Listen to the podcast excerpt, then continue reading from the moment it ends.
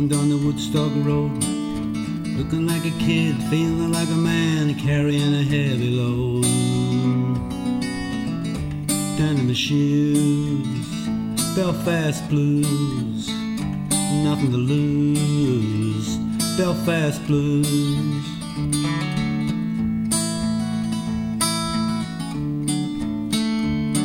Well, you know, I tried the nine to five, I just couldn't toe the line. The rope works and that pickle factory nearly blew my mind. Down in my shoes, Belfast blues. You know, we ain't got nothing to lose. Belfast blues, alright.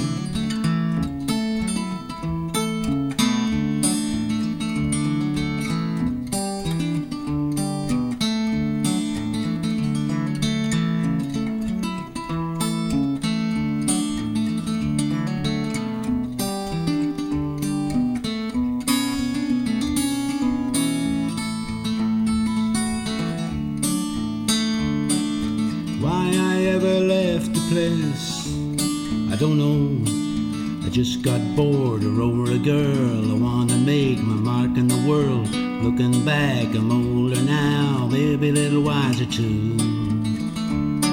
If I had the chance to do it again, second time around is never the same.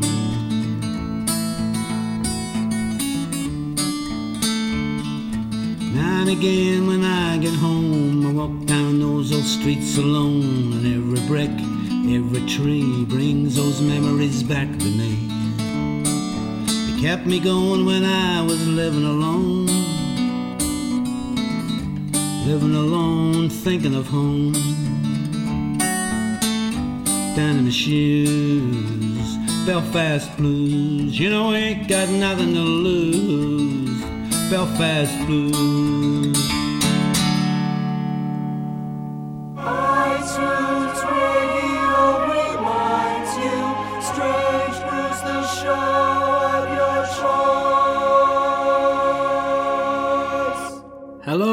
And welcome again to the Strange Brew podcast. My name's Jason Barnard and that was Eric Bell with Belfast Blues, going back a decade there from his solo material.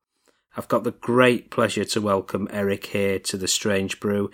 Eric, notable for being a founding member and guitarist for Thin Lizzy, and he's got so many great stories here today. So let's hear my chat with Eric. Well, first of all, thanks for doing this. It's much appreciated. Yeah, no problem, mate.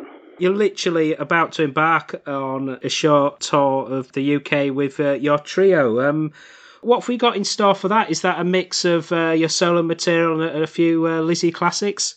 Yeah, it's some of my own stuff and some blues and uh, about two or three Thin Lizzy songs. How long's it been since you've played? Because obviously with COVID and everything, uh, I assume things have been harder to, to get out there. Yeah, it was virtually impossible. Everything was cancelled. I had about 26 gigs, which we were just about to do, and about three weeks later the virus hit us, so they were all cancelled. And then I can't record because of the restrictions getting to England and things. So uh, I've been doing bugger all for quite a while. Yeah, I guess this is a great way to ease yourself into it, and I'm hoping that 2022 then uh, should be a, a more um, prolific year for gigs. Absolutely. What would you say? The whole entertainment Yeah. business just went completely crazy. Plays, cabaret, everything is all stopped, like the world over, basically. You know, thousands of thousands of musicians not working.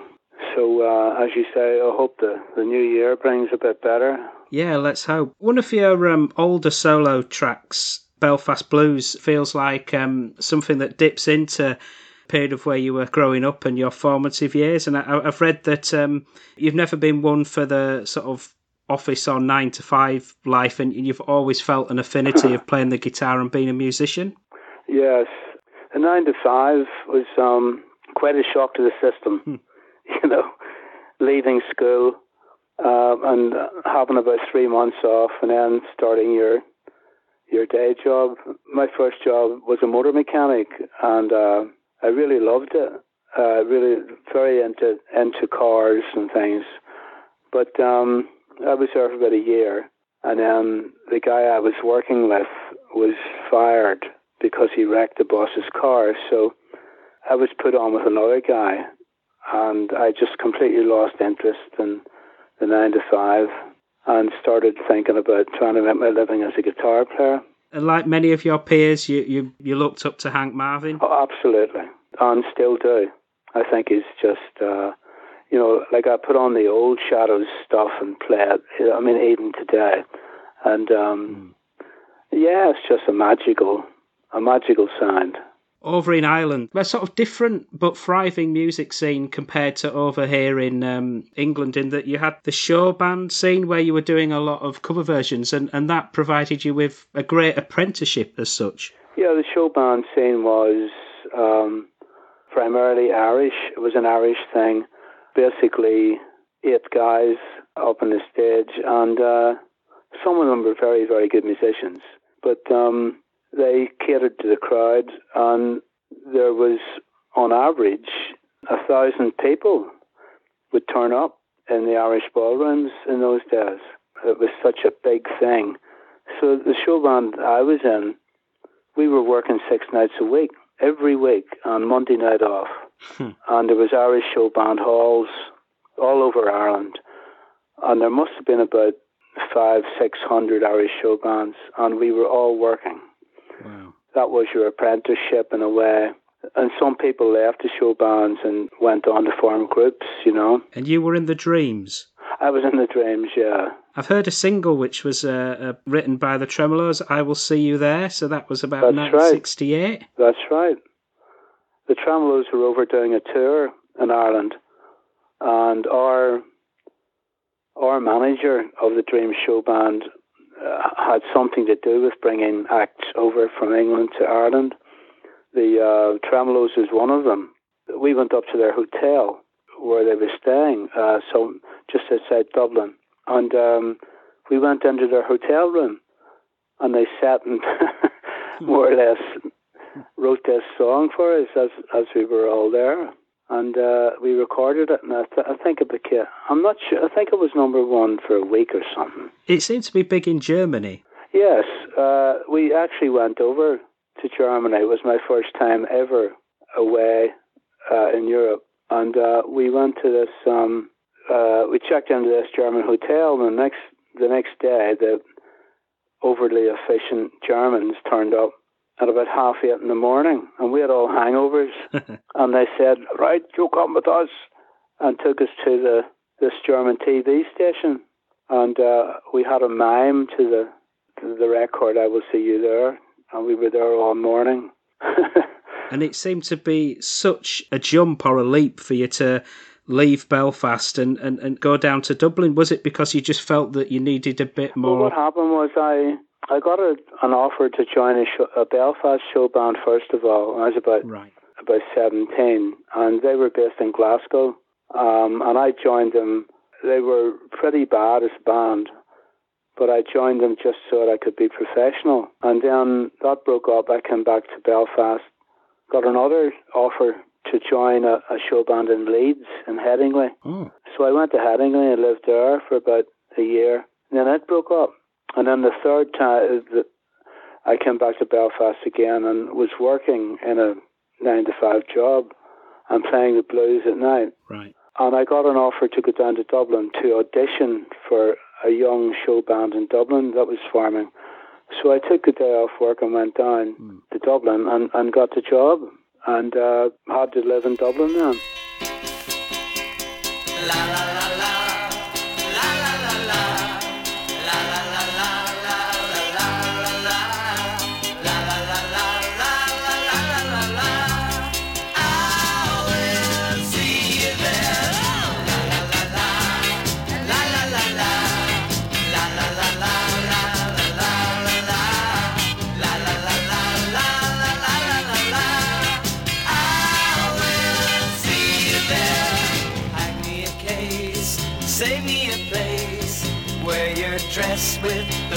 bows and lace. Try to arrive with a smile on your face.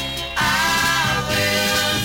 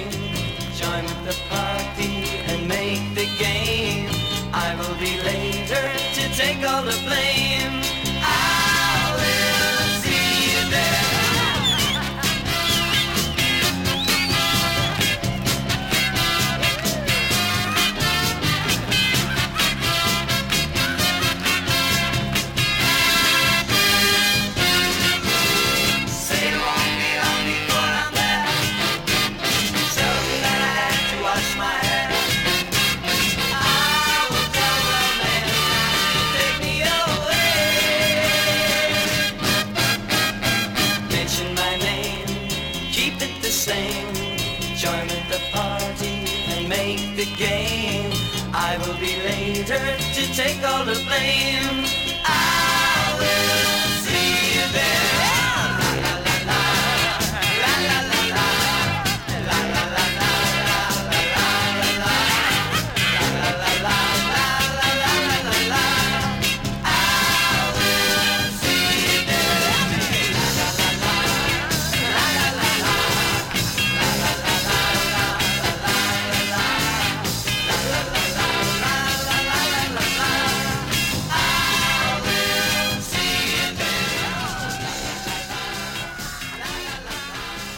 Leaving the Dreams then, and which eventually led you to Path of Thin Lizzy. That's right, yeah. Nothing was cast in stone. It, it must have been such a risk. It was a risk. Uh, uh, like I was taking risks all the time in my life after I left school. It, it seemed to be the thing to do, and I caused a lot of trouble in my family because of the way I was. But um, you know, I just felt I had to do it. Otherwise, it would be too late. So uh, yeah, I joined the Dreams, and they were a great band, great guys, great musicians. The wage was great. We were treated really well. Stayed in the best of hotels, Mm. and I was I was very happy with it for a while. And then I just thought. Uh, in fact, I went to see uh, a band called Skid Row one night Ah, on my night off, and uh, they just blew me away. Gary Moore, yeah. a very good friend of mine, was playing guitar, and um, Brush Shiels on the bass, Noel Bridgeman on drums, and Philip Lynott singing now and again. And I watched that band. I said, God Almighty, what am I doing with a show band? So I I saved up some money with the Dreams because I knew I was going to leave. And about two months later, I left, and I had nothing.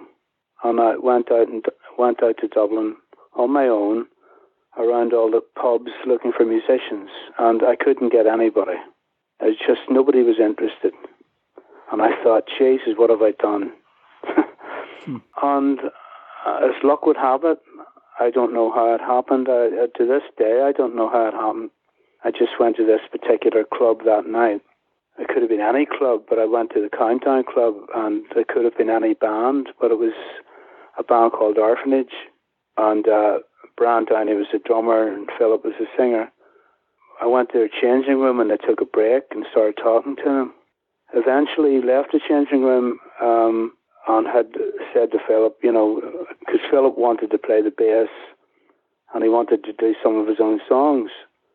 So I said, you know, can I hear the songs? So he came up to my flat uh, a week later with this reel of uh, three songs he had written, which were excellent. And he played them to me, and I said, yeah, that's something. And we formed Thin Lizzy. It doesn't seem long before the first Thin Lizzy single, uh, relatively obscure, um, The Farmer, was released. So it, it seemed like you were in the studio relatively quick, but I've, I've heard that you were quite naive in terms of We were. recording and, and We were very naive. In fact, we, we started bringing in our equipment, and we eventually started bringing in the uh, the PA columns and things. And um, the guy working in the studio said, "Oh, you won't need them, lads. Um, you're you're singing through microphones in here. You know, you don't need you don't need your own speakers." And uh, yeah, so we were pretty green. The reason we recorded the farmer was um, we got an offer to record uh, a single on the the guy that was working in the studio. He had written a few songs, and he wanted us to play one of his songs on the record on the B side. And if we did that, he would give us free studio time to record the A side, which was the farmer. Um, Philip was very into the band at that point in time, that you can hear, you know. Uh, but I don't know, two or three hundred copies was made, which are worth quite a lot of money now. I can imagine. And it was your, your idea for the band's name? Yes, yes, it was. It was about our sort of fifth rehearsal, and Philip said uh, uh, we were packing our gear up, and Philip said, "What are we going to call the band? You know, we need a name." And we started, um, you know, we started getting down comics and book titles and so on and so on. And I had this idea about Tin Lizzie, this female robot that used to be in the Dandy comic. But I thought um, the people in Dublin didn't pronounce their H's. Really, they said tick and tin for thick and thin. And I thought, right, Tin Lizzie. if we put an H in there, Thin Lizzy, the people in Dublin are st- still going to pronounce it Tin Lizzie. Yeah. And I would say, no, it isn't. It's thin. So they'd have to make an effort to say it correctly, and that and it would might stick in their heads. And that was the idea uh, behind the whole thing. You weren't a trio, you were a four piece, I think, weren't you? We were a four piece, yes. Eric Wrixon, who was the original keyboard player with them from the Maritime Club in Belfast, the, actual original player. I saw him at Van Morrison and the whole, you know, the whole band. Mm. A few years had passed, and he he had done the same thing as me. He was from Belfast, and he was living in Dublin, and he was playing with a, a young show band as well. Uh, in fact, I think he helped to get Thin Lizzy, like to get the whole thing sort of moving. Um, that particular night, as I said earlier on, I was looking for musicians and I couldn't find any. And I went to this bar one night on my own, nursing a half pint of Guinness because my money was running out. And Eric Wrixon walked in and he saw me up, up at the bar and he came over and we started talking. He asked me what I was doing and I said, Oh, I've just left the Dreams. And he said, What? Uh, he says, I'm I'm with a band called Terry and the Trixons and I'm thinking of leaving uh, the Trixons. And then he said, What are you doing tonight? And I said, Nothing. I'd probably go home. Uh, I'm out looking for musicians and there's no luck. And he says, Why don't we go to a club? I'm still working with the Trixons, so I'll you know, I'll buy a few drinks tonight. So we ended up going to the Countdown Club, and uh, you know there was about eight clubs in Dublin we could have went to, and yet we went there. So uh, you know, if I hadn't have met Eric that night, I would have probably went home, you know, home to my flat. So it's all it's all very um, as if it was meant to be. Sure do appreciate y'all coming. Especially you, Skinny Lizzie.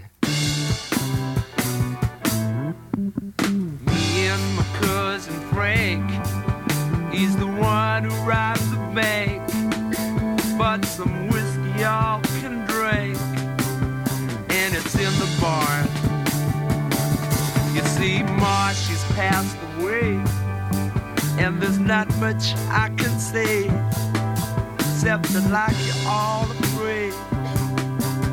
Cause I don't know what we're gonna do, Lord help me. Won't y'all come again? Won't y'all come? Your faces keep us warm. Won't you all come? Papa sits alone. All it does is moan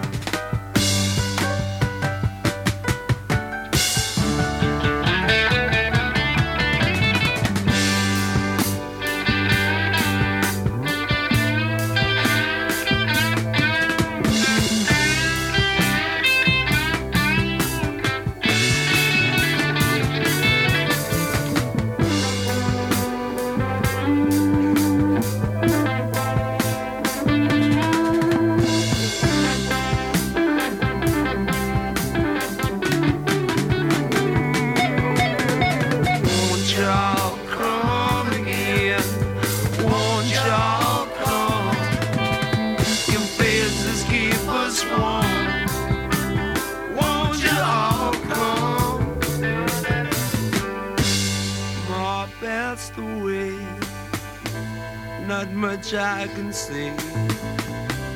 Like you all pray. I don't know what we're gonna do, Lord help me. Won't y'all come again? Won't y'all come? Your faces keep us warm.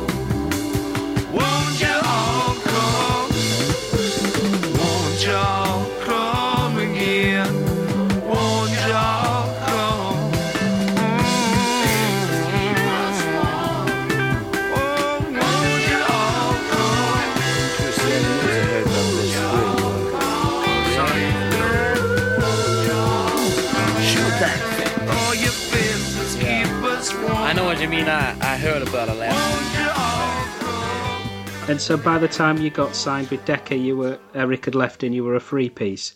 That's right. Yeah. Um, we started uh, like as a four piece. We started playing around around Ireland, and the money wasn't great. And um, the manager just said one night, he says, "Listen, I think you're going to have to either break up or go three piece." And Eric Wrixon said, "When do you want me to leave?" And um, he left, and that was it. You know, so we got this uh, again. This fluke happened.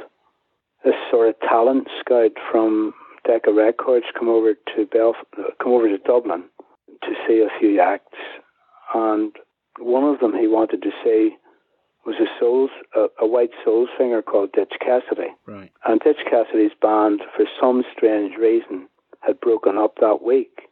And Ditch Cassidy asked us, Philip, myself, and Brian, would we back him for this uh, talent scout? And we said, yeah. So the talent scout turned up and looked at Ditch and liked Ditch, but he met us round in the pub round the corner about half an hour later and he said, I like you as a group. Would you like to record for Decca? you know? Wow. which is unbelievable. Unbelievable, because we were only going about seven months. So to go from Ireland to, to London and, and the London music scene must have been such a difference or, or a oh, revelation. Oh man, it blew us away. And the very the very fact that when we left Ireland, we were one of the top groups in the whole of Ireland. Yeah. And then we moved to London, and nobody knew who we were. So we had to start from the very bottom again. You know, nobody knew who Thin Lizzy was. Even on that first first album, that sometimes people forget how good the material is. Tracks like Remembering, they've got a, a real wistful feel. Your guitar complementing. Was it a quite quick process recording? Um, whenever I heard Philip's uh, original songs, first of all, Yeah.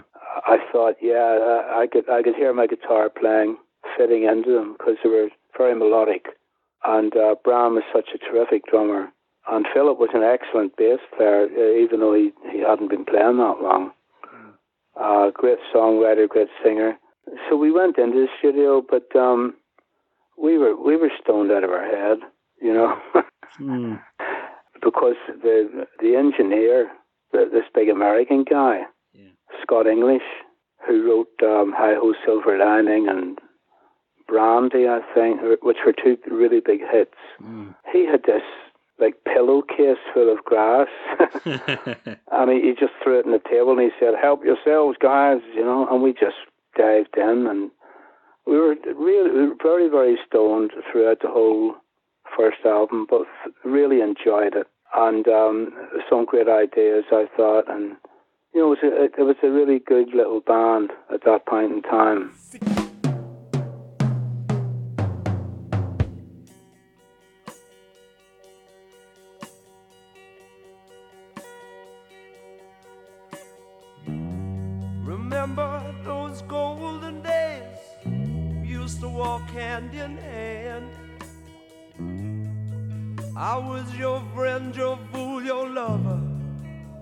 Was your man.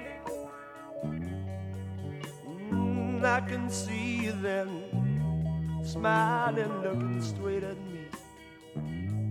You caught me unawares, I blushed. Let's sit beneath this tree, and I can't get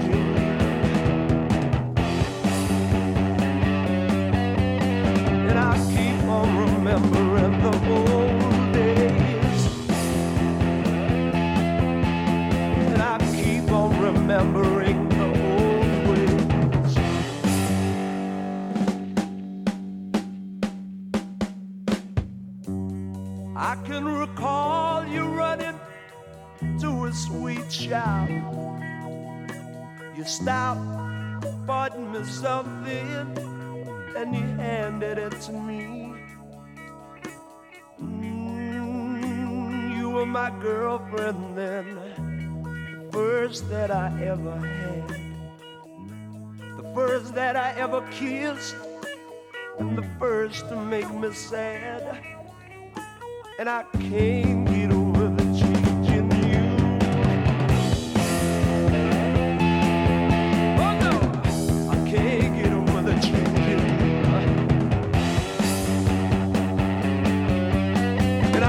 On remembering the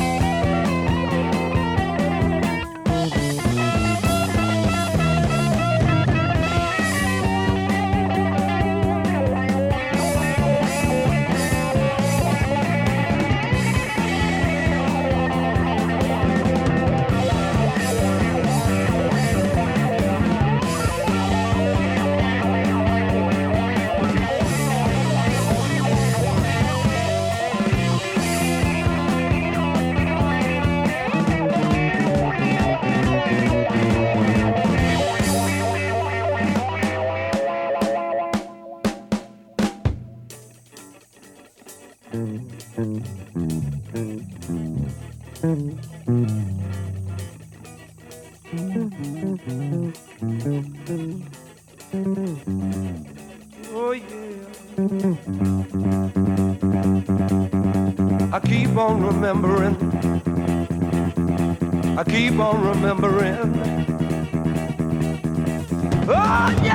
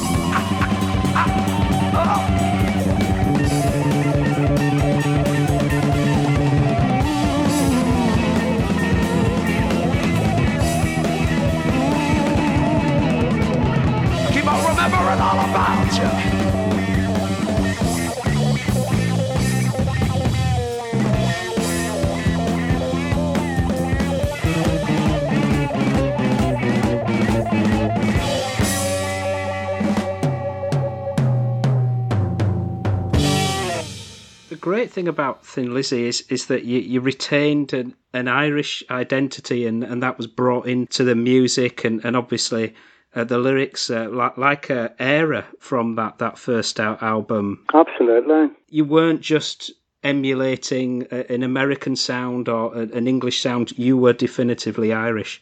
We were, yes. I don't, uh, you know, uh, Philip was very much into um, Irish mythology. You know, the, the sort of the Celts, warriors, the warriors, and things like that. Very much into that, and he was very interested in that. So that came into his songwriting. I mean, I'd played with, uh, I'd played with three different Irish show bands. So the thing was, uh, like, there wasn't many, there wasn't many English guitar players who had played in Irish show bands. So I, I had that little edge because of that very fact. And then um, Philip and Brian would work on the bass and drums, like really work at it for a very long time. Sometimes in the at the rehearsals, it came out sort of Irish sounding, you know. Yeah. The whole thing without us trying to do it, it was there. It was in the three of us. And it was Kid Jensen that really gave you and the band a boost because he loved that first album in particular. Absolutely. We recorded that and we couldn't give it away. It was just there was nobody interested in it at that moment in time and we were still living in Ireland. Uh, I mean, we had come over to London, recorded the album, and then came back to Ireland to live. So we, uh, whenever we came back to Ireland, we had a few copies, like acetates, Yeah. of that album. Um, we actually had a party one night in Philip's house and uh, invited a lot of our sort of fans down to hear the album. And a lot of the fans bought it, Mm. but uh, we couldn't give it away. Uh, there was nobody interested. And one night, I think it was one night we were playing somewhere outside Dublin, and people used to hitch lifts in Ireland to get the gigs, and uh, bicycles and God knows what. uh, and one night this guy was hitching a lift, and we picked him up, and he couldn't believe it. Like, fuck me, Thin Lizzy. um, so he was going to the gig that we were playing at that night. Uh, So we start, he started talking to us, and he said, um, "Oh, I heard you on Kid Jensen's uh, radio show the other night," and we didn't know nothing about it. And we said, "What do you mean?" He says, "There's a there's a DJ called Kid Jensen on Jensen's Dimensions from Luxembourg, and, and he's playing some of the tracks of your first album."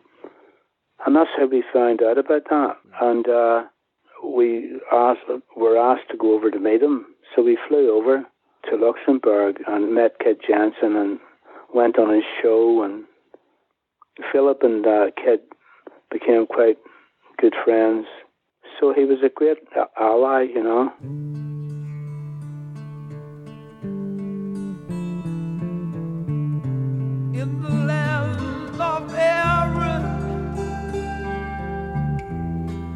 Where sat the High King, faced with a problem, dreaded Viking. Gather all the menfolk speaking the Celtic tongue. The land. The land is young. Stands Red O'Donnell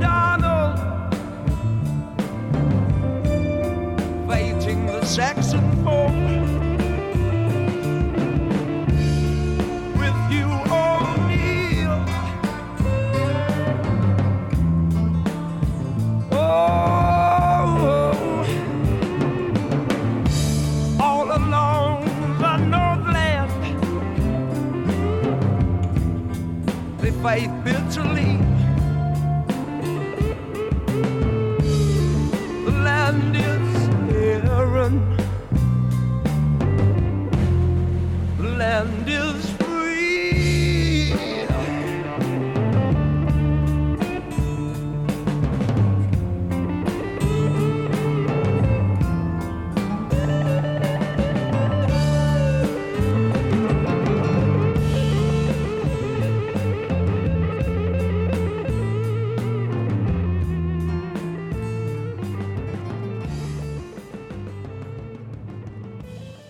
I assume having an ally that like that, despite not being as successful, even though the, the quality of the music was so strong, must have given you at least some sort of boost. Recording a, a, another album, Shades of a Blue Orphanage. Again, some lovely material on there. Uh, one of my favourites is Sarah. Sure, yeah. Your guitar playing on that is just so brilliant. Oh, thank Phil, you. such. It's hard to describe him as a songwriter, just so good. Sure. But you're not overplaying. You're being very, very delicate and complimentary with, with Phil on, on, on a track like that, which is quite personal for him. It is, absolutely. Yeah, the other guy that um, was sort of rooting for us was uh, John Peel. Right. Okay. He, he liked what we were doing as well. So we had, uh, but um, even even when the second album came out, Shades of Blue Orphanage, we got very. I thought it was quite unfair. The, a lot of the write-ups we got from from um, critics and guys in the you know in the business saying, "Oh yeah, uh, Thin Lizzy, they haven't found their direction yet, and their songs are too varied and mixed up, and they don't know what direction to go in." And that was all happening at that point in time. And e- even when uh, Vagabonds of the Western World came out, Yeah. they were still saying, "Oh, this, that, and the other about it." You know, mm. it's ta- it's it's incredible because it's taken nearly fifty years Yeah. for people to actually say, "My God, the first three albums are really good." You know.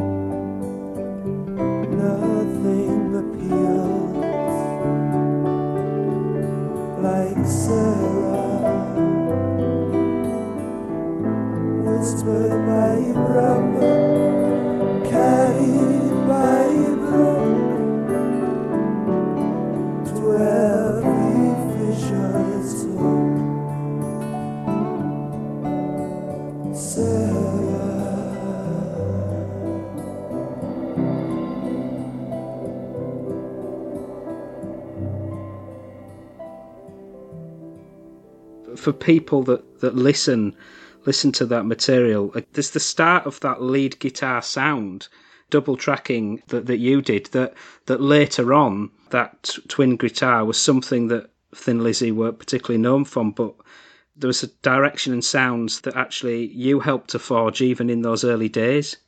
Sure.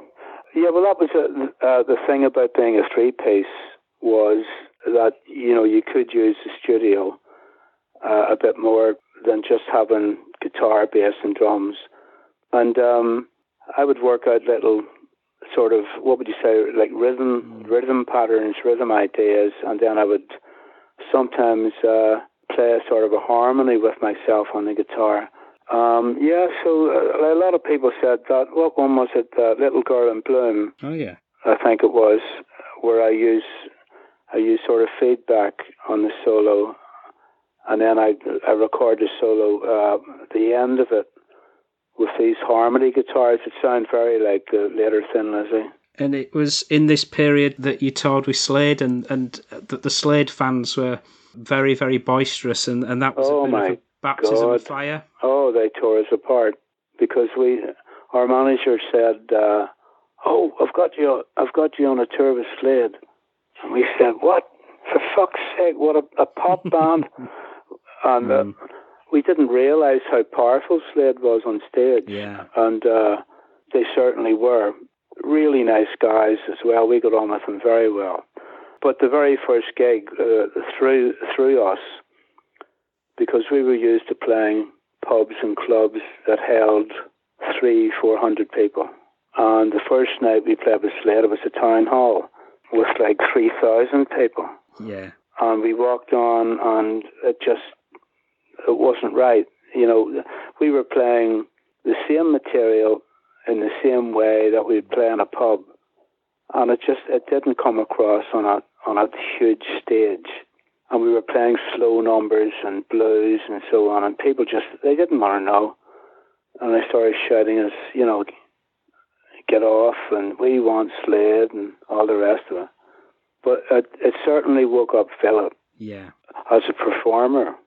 He used to watch Noddy Holder every night and say, you know, try and pick up some of his stagecraft, you know. So the next night on the Slade tour, we would walk on, and then I saw Philip sort of throwing a few shapes, you know, putting the bass between his legs and so on. So I, I started slowly seeing Philip evolving as as a front man, and that was to do with Slade, I would say. Yeah, it was. Uh, it's it, it threw us completely. Uh, the Slade tour.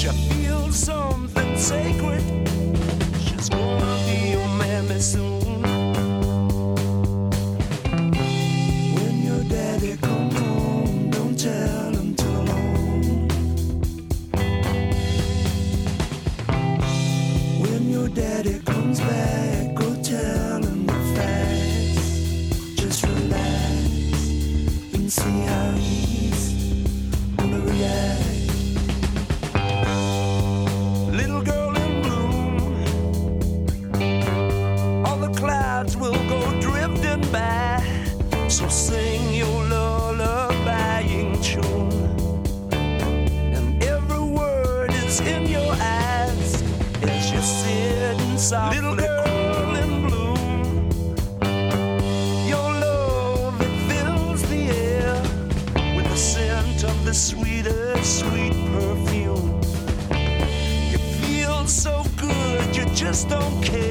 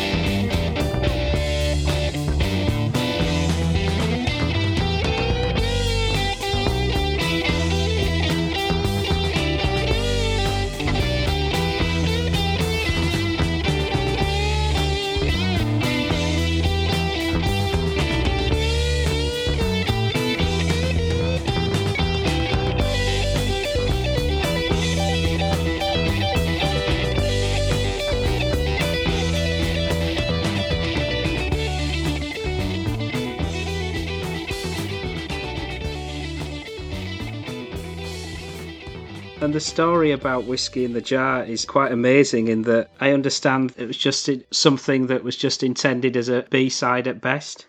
Well, uh, it wasn't intended as anything because what happened was we were we were rehearsing one day when this was when we moved to London, and we rehearsed in this pub in King's Cross or something nearly every week if we had a day off. And this particular day, we were working on one of Philip's songs, but it wasn't happening. We just couldn't get any ideas for it, so uh, we just started messing about. Um, and then Philip picked up uh, the other six string guitar and started singing all these corny songs, you know, just for a joke. And then about 20 minutes later, he started singing Whiskey in the Jar, uh, uh, one of the corny songs. And um, myself and Brian started just playing along with him a little bit. And at that point, uh, again, this is like very, uh, it's uncanny the way all this, all these little things happened. Our manager walked in, and we stopped playing, and the manager had an amplifier for me to try out, a new amplifier. So we all we put the instruments down and walked over to look at the amp. And as we were looking at it, the manager said, "What was that song you were playing?" Like before I come in, and we really didn't know what he was talking about. And uh, he kept on at it. What was that song you were playing? And Phil said, "Oh, for fuck's sake, man, we're only messing about. You know, what was it? Whiskey in the jar." And the manager said, "You're recording your first uh, single for Decca in six weeks. Have you got a Have you got an A side?" And we said, "Yeah, Black Boys in the Corner is called." Have you got a B side? Um, well, we're working on it a bit. Well, why don't you record Whiskey in the Jar? We, we're going to throw him out the second window, you know. anyway, six weeks later, we're in the studio and we record Black Boys in the Corner, which come out great. And then everybody looked at each other and said, "Right, what are you going to do for the for the B side?" So again, our manager was there, and he said, "Why don't you tr- Why don't you try whiskey in the jar? You know, just see what it's like." So myself and Phil went out with two acoustic guitars and Brian on the drums, and Philip singing, and we recorded it like a rough a rough take, and went in to listen to it. and everybody said, "Wow, you want to work in this? It, it could be a hit." And everybody could hear this except us. So anyway, I went out to put some guitar on it, and I could I hadn't a clue what to play, no idea whatsoever. I tried a few things. I didn't like what I'd done, and uh, I came back and I said, "No, I can't think of anything at the moment." So they gave me a cassette to work on, which I took home, and I worked at it for uh, quite a long time. And I come up with the intro, the and the the riff and the guitar solo. It took a long time. It took a good five six weeks, and everybody was pressurizing me. When are you going to do this freaking guitar? You know, and I'm saying, yeah, okay, I'm still working on it. I've nearly got it. And I went in and uh, just played it, and everybody said, right, great. And then we we released the we released uh, Whiskey in a Jar, and it didn't do anything for about two months. Oh. It was out, and we said to the management, "We fucking told you we shouldn't have recorded that." And then slowly it started. We were in Germany at this time doing this. It wasn't a great tour in Germany, and uh, I, I remember we all got up for breakfast the next day in, a, in, a, in the German hotel, and the, the guy in reception come over. He says, uh, "A telegram for you boys," and we saw the telegram and said, uh, "Congratulations, Whiskey in the Jars, number fourteen in the English charts. Come home." and we did, you know, and uh, it got to number six, I think, and uh, number one in Ireland. And it, the whole band changed, you know. It, uh, like for a band to get a hit record, it's just the change, you know, that that does is just incredible. Your guitar part throughout that, especially that hugely evocative opening for that, uh, it just it's just one of the greatest moments in in in music. So I mean, some legacy that you have there. Thank you very much. Yeah, well, I had that.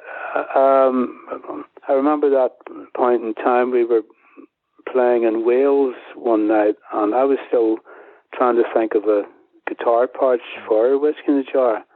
And Philip used to play cassettes in the car, and um, all varied stuff. Hendrix and Deep Purple and Bob Marley, the Chieftains, so on and so on.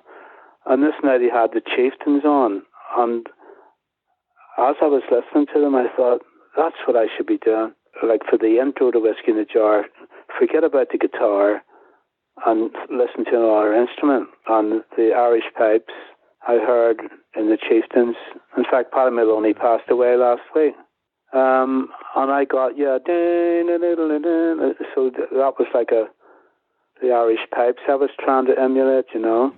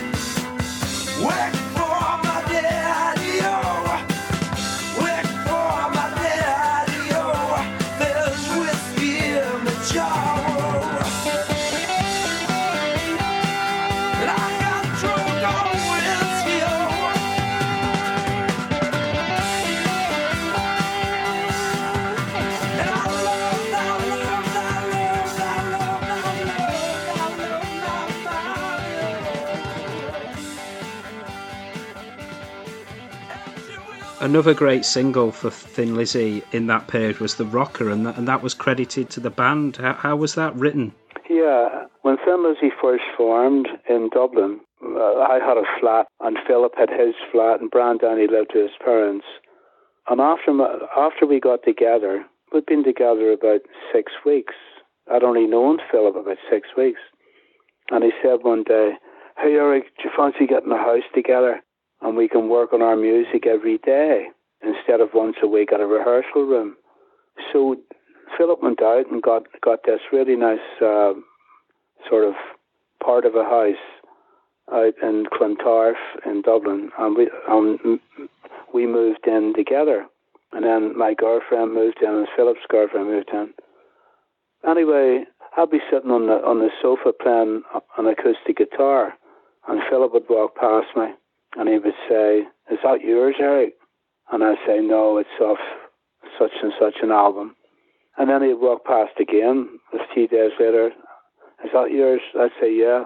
And that's how some of the songs happened. Um, on this particular day, I was playing a part of the rocker that, I mean, I was just making it up. And Philip came over to me. He says, "Is that yours?" I said, "Yeah." So he said, "Right." So uh, once he heard an idea, he would go for it. Uh, as far as songwriting was concerned, so, you know, that's what he heard. He heard me doing the chord, the chord intro, and the that type of thing. So we would start working on lyrics, and then maybe about three or four days later, he'd say, "Listen, can we try this?" So he would have the lyrics and the the melody of the song, and I'd have the the chords, and we'd just sit down and sort of work at it, you know. And that's how that's how the rocker came about. I've read that in terms of uh, you leaving the band, it was just the, the lifestyle and I, I guess the success and everything was just so full on in that period. It was, yeah. My uh, I was drinking a lot and doing a lot of dope and anything I could get actually, because uh, like you were you were young then, like I was twenty one or something. Yeah. So uh, it wasn't unusual for a twenty one year old musician to do those things, but it affected my lifestyle and there was a lot of um, tension in my private life with my girlfriend and we had a son together and I just couldn't get it together to be a family man and uh, Thin Lizzy, we were working very heavy in those days. Uh, our management had us everywhere, just working constantly. So yeah, yeah, you were living that lifestyle, you know, Yeah. and just I was getting worse, and I, I couldn't actually stop. I couldn't stop drinking and all the rest of it. I just hadn't got the willpower in those days to do it. So I just got this warning, you know, this um, inner sort of voice that you sometimes hear. You know, it kept saying to me, "Listen, you got to get out of here. You know, you got to get out of this situation, or God knows what way you're going to end up. You know." a junkie or an alcoholic or a, up in the fucking hmm. loony bin, you know what I mean? Hmm. Uh, that's what it was like. That's why I left. You know, I couldn't adapt to the lifestyle. You know, it was like constant partying. I mean, I really enjoyed it. I, I mean, who wouldn't? For quite a while, but it, it started taking its toll on me. I think because of my my my personal life as well was starting to get affected. And I just, one night, um, we were halfway through an Irish tour and I played in my hometown in Belfast in uh, Queen's University. And I was like away with the fairies at this point in time. So we walked on to play and, uh, you know, it should have been, the gig should have been cancelled.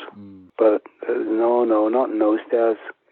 If it had happened years later, they would have had the money to put me in to a sort of a treatment clinic for a few weeks to dry out and things.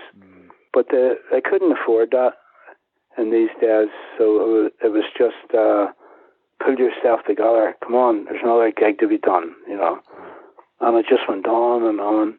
And one night I just it just came to a head, and I threw my guitar up in the air, kicked the amplifiers off the stage. What a way to leave! And that was it.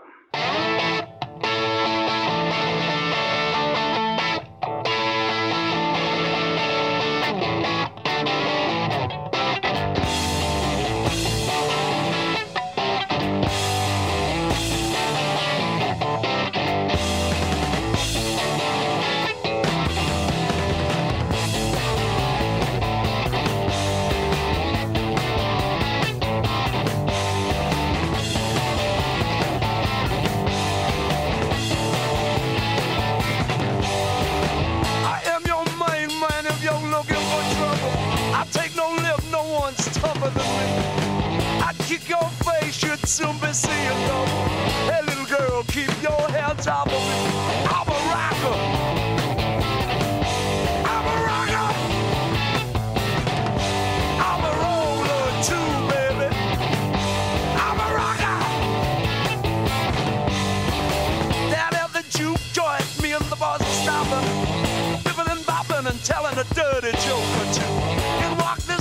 I knew she was up for something. And I kissed her right there out of the blue. I said, hey baby, meet me, I'm a tough guy. Got my sickle outside, you wanna try? She just looked at me and rolled them her big eyes and said, Oh, I'd do anything for you, cause you're a rocker.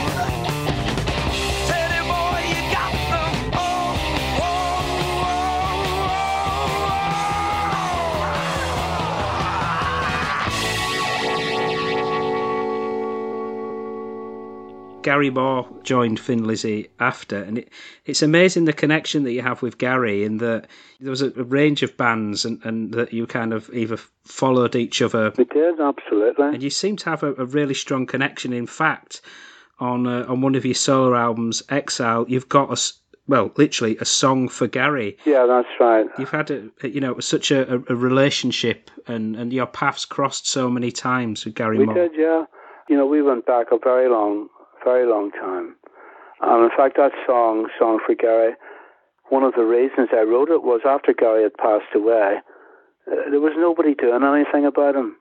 You know, there, there was no tribute, there was no statue, there was no this, there was no that. And I thought, for fuck's sake, this is ridiculous. Uh, uh, there's nobody paying the guy any any tribute. And I said, I'm going to write a song about him.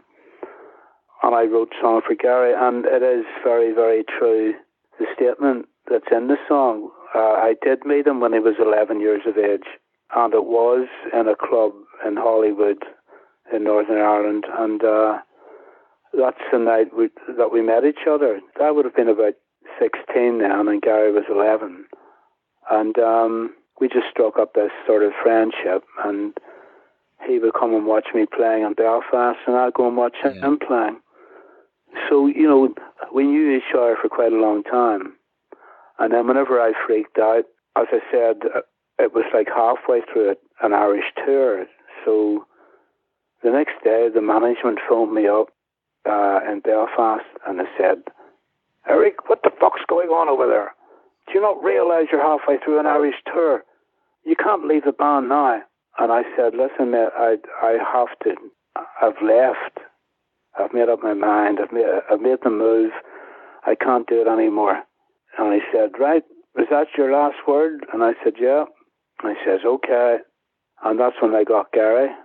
And uh, of course, Gary knew Philip very well and Brian Downey, you know, so he was the obvious choice.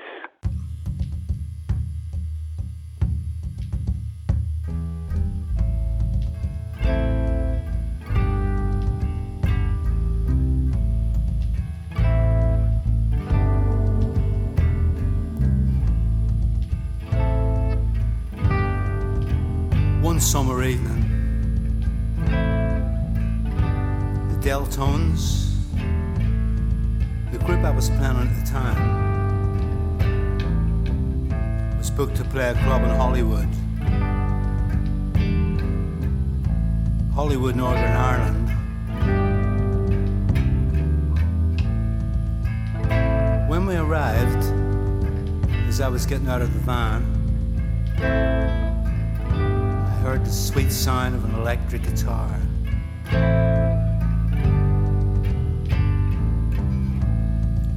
And as we walked in,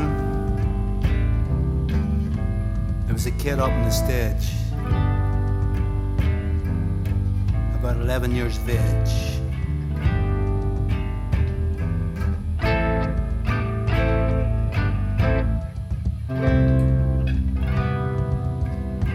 This is a song for you.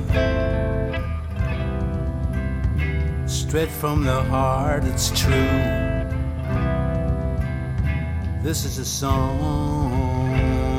for you.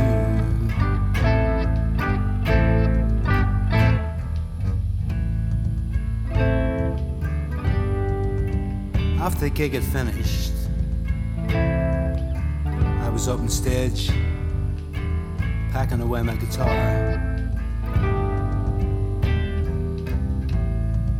When the young kid came up and we started talking, he told me his name was Gary.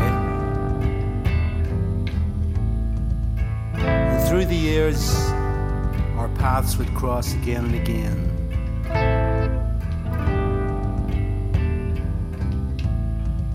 He passed away at the age of 58.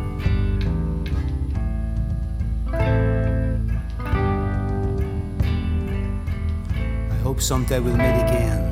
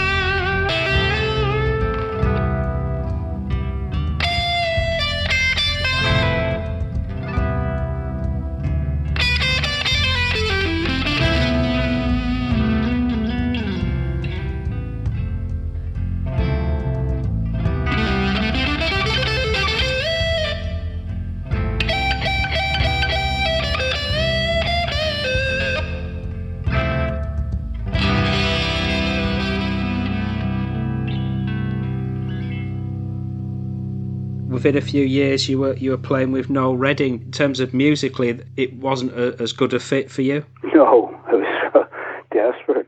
I joined him first, and I, I was quite starstruck because he was Hendrix's bass player, and uh, he was living in Cork, West Cork, in Ireland. I thought he was living in London, and I was living in Dublin at that point. So he got in touch with me, and he he says, uh, "Hello, mate. How are you? This is Noel Redding." And I thought it was one of my friends sort of having a joke, you know, Noel Redding. And uh, I said, "Yeah, come on." He said, "No, I am Noel Redding. You know, do you fancy coming down for a blow?" And I said, "What do you mean coming down?" He says, "I'm living in West Cork. You're in Dublin, aren't you?" I said, "Yeah." I'll come down and you know we'll meet each other and see what's what. So I I got the train down to Cork and Noel picked me up and uh, drove me to this gigantic old-fashioned country house in the middle of nowhere in Ireland. And then I met the other guys out of the band. But I I thought it was going to be a three-piece, but it wasn't. It was keyboards as well, and which threw me a bit. And because I was used to being in a three-piece band, and also because it was ex Hendrix player, I thought he was going to go for another three-piece band. But um, there was uh, a guy called Dave Clark uh, who wrote most of the songs and played keyboards. Very nice guy, and um, his songs, his, his lyrics, he was a, a, a good lyricist, a good lyric writer. But uh, I didn't like the songs. I didn't like the the structure of them or the way they were being played. It was very. I just couldn't get into it. And uh, Noel was giving me a very hard hard time at that point as well. He would get totally dis- get really wrecked, really stoned, and really drunk, and become quite cynical and uh, loudmouthed, you know. And I was, uh, I thought to myself, "Fuck this! Uh, I don't need this." You know, funny out, out of the frying pan into the fire type thing. So I, I left the band, the Noel Redding band, about five times in about four months. I left five times, hmm. and they kept asking me back. And then I said, "No, I, I'm, I don't fit in. I don't get on with you. I don't like the music." And they somehow talked me back in. And then the management who took us over said, "Listen, Eric, there's a good chance the band's going to go to America. And I'd never been to America. So I thought, right, I might use this as a vehicle to get to America. So we got to America and we were there for like 11 weeks, 11 week tour. It's very long. And Noel and me became really good friends. He just, the guy just changed into a really nice guy. And um, we stayed friends until he passed away. Yeah, I just couldn't really get into the band, you know. One of the songs, I think it was on the Blowing album, was was yours, "Love and War." Yeah, that was uh, that. Was, I wish I hadn't put it on because um, I hadn't really got into songwriting at that point, and and the management said, um, "Eric, hear these songs," because Dave Dave's written all his and recorded all of his. Have you any ideas?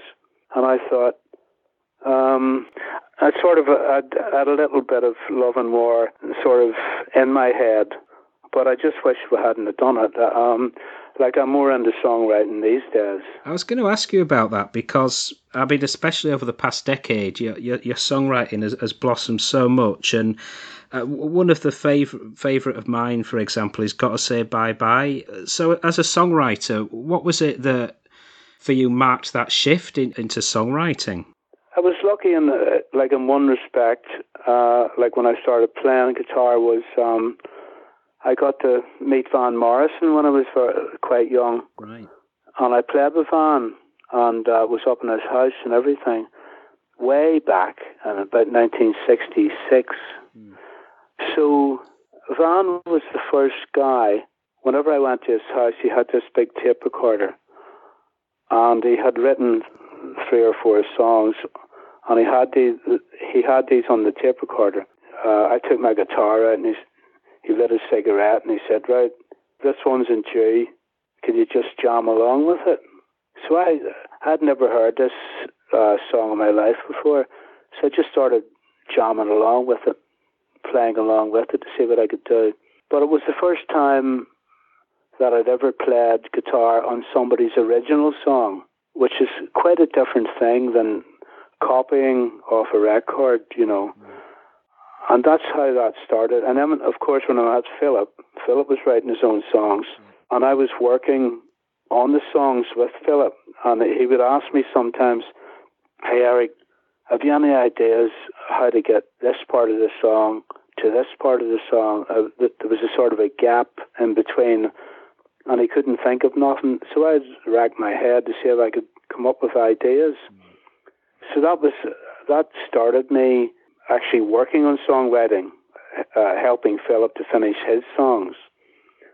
Um, and then I didn't bother for quite a while about songwriting. I just became a guitar player, playing in different bands. And uh, at one point, I wasn't doing very much, and I, I started. Um, I bought this little small tape recorder, and I just started working on songs and, and writing down lyrics and so on and so on. And that's how the whole thing started. Like that one, uh, "Gotta Say Bye Bye." That was a that's the only time in my life that's happened. I was living in West Cork at the time, and I remember waking up in bed and that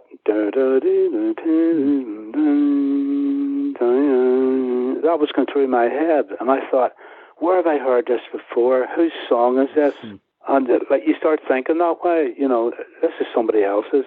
But uh, anyway, I just thought, oh well, the hell with it, and I started working on it, and I got the whole song very quickly because it was it was like part of a dream that I had heard that melody as I was asleep, and I woke up and it was still in my head, and I said, if I don't if I don't get this, it's gone.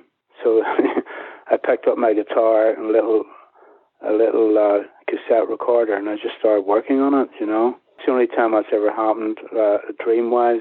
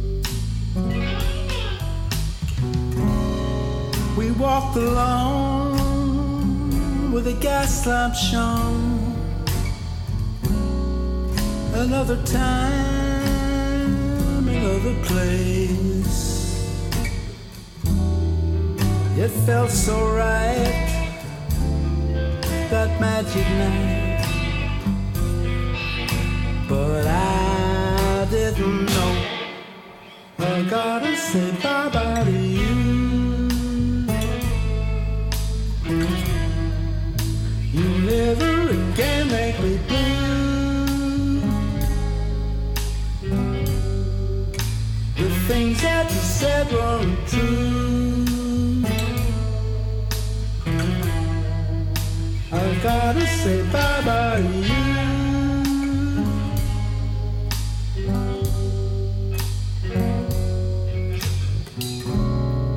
One night I happened to be walking alone down that same old street gas lamp shone. Then I saw you close together,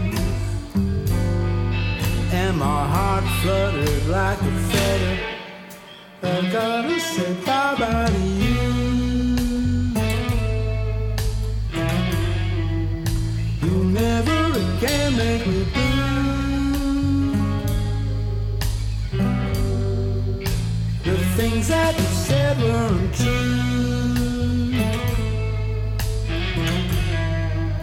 I've gotta say bye bye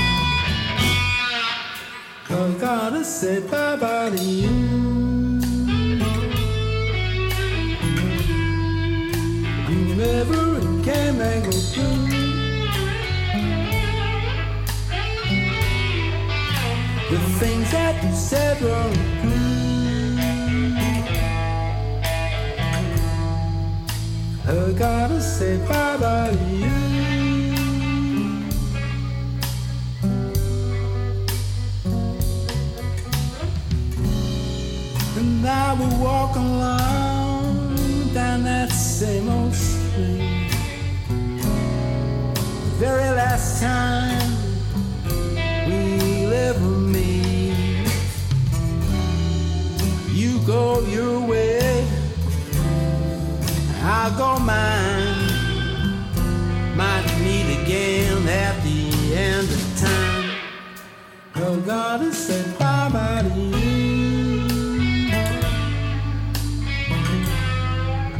You never again make it blue.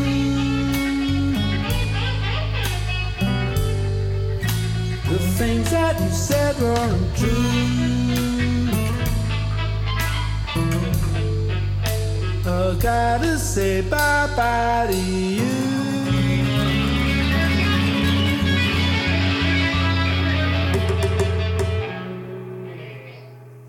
Another great solo track of yours is the title track of the uh, album, uh, Standing at, at a Bus Stop.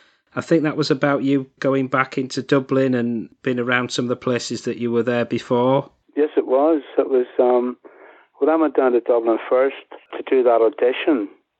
The audition was held in this place called um, Desmond Dominican's School of Music and Speech Therapy. It was about singing, and uh, he had this big building, and that's where the auditions of the Dreams show band was held in that building. And uh, years later, Thin Lizzy used to re- rehearse in that building, the same room, the same building. And then years later, after I'd left Lizzy, I was living in London, and I moved from London back to Dublin, and it was like a fucking nightmare. Mm. It just the whole thing was like bizarre. And I was with my girlfriend, and we had a. Our son was about one year old at that point in time, and I thought I would come back to Dublin and get a great band together and so on. And it was like, oh, it was like it was like a nightmare. And I remember standing at that bus stop, which was outside Desmond Dominican's, where I'd got the job with the Dream Show Band, and also where Thin Lizzy rehearsed. And years and years and years later, I'm standing at the same bus stop, and this time I'm on a downer, you know, hmm. really, really depressed because I just can't get anything together. And it, it was just ironic, you know, standing at this bus stop and all the things that happened in the past, and now I'm back at the exact same bus stop. And I said, Jesus, man, there's a song here somewhere. One of the things I I saw looking at your website is that you have a autobiography. I have, yeah. Yeah, that was, um, I met, uh, very lucky to meet this guy in England, a guy called Andy Quinn, who's my manager now. Um, he phoned me up out of the blue when I was living in West Cork, and he said, uh, or he did, emailed me rather, and he said, uh, I'm running this um, blues gig near Manchester, and we've got this night, it's going to be a blues night. Wonder, would you come over and headline it? So I said, well, okay. And I went over and um, did the gig. And then at the end of the gig, he came over to pay me and to do this, the other, and thank me for turning up and so on. And we had a drink together, and I found out that he was a he was a guitar player himself, and um, early Thin Lizzy was one of his favorite bands. He's been trying to learn the solo out of um, the Hero and the Madman Uh-huh. for quite a while, and he said he couldn't do it. And he said maybe sometime you can you can show us how you do it. And uh, I said, yeah, of course. So anyway, uh, the next day I flew back to West Cork, and then Andy Quinn, that's the guy's name, emailed me again a week later and said, do you fancy coming over to record an album? So uh, it was amazing. Um, he helped me so much. and got me to record the Exile album.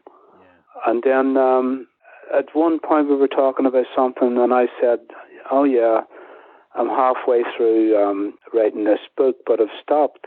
And he said, "Well, why don't you start it again? You know, why don't you finish it?" I said, "Ah." But anyway, he, he he sort of gave me the idea to finish it, which I did. And then he got it, you know, he got it together to get it into book form. And we were going to get it into the shops, and then our, our friend Avaris came along. So all that was put on hold. So I think he's trying to get he's trying to get it into the shops at the moment, like Waterstones and things. Um, so you know, I'm not really too sure yet.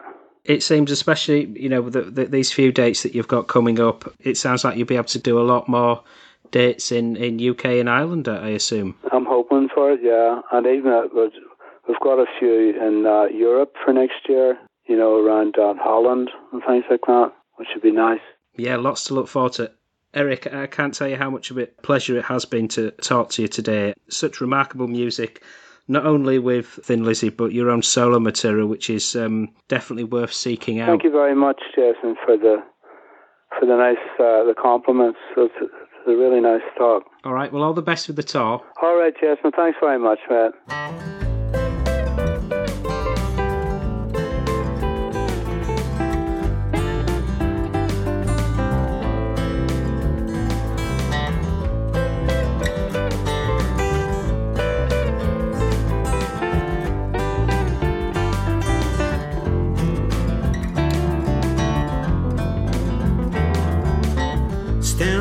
A bus stop, guitar case in my hand. All around me still the same, it was where it all began. When I was brought down here to Dublin in the back of a Jaguar car. Way back then in 69, my God, have we come far.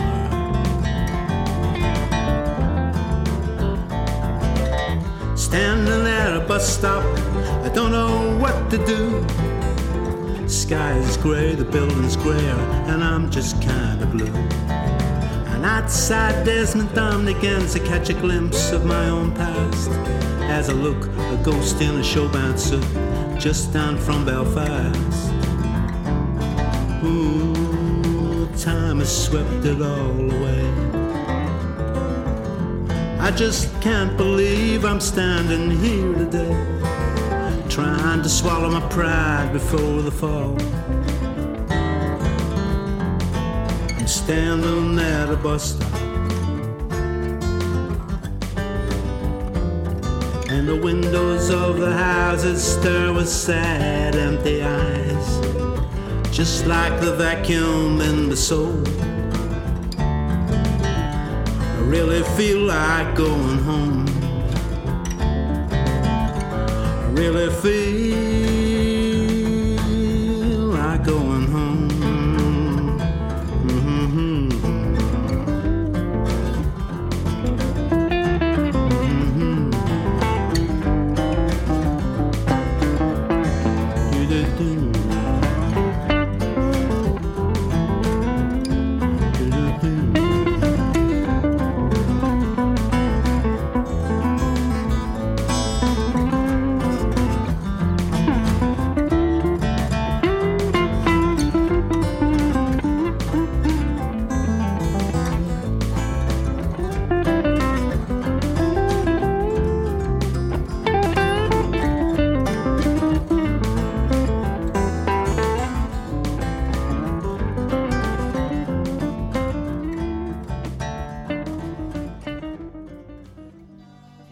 Thank you for listening to the Strange Brew podcast.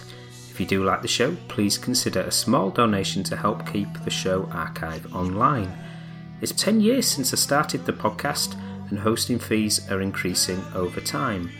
All your support keeps the show running and helps me get amazing guests. To support me, just go to thestrangebrew.co.uk where you'll see a donate button on the homepage. Thank you very much.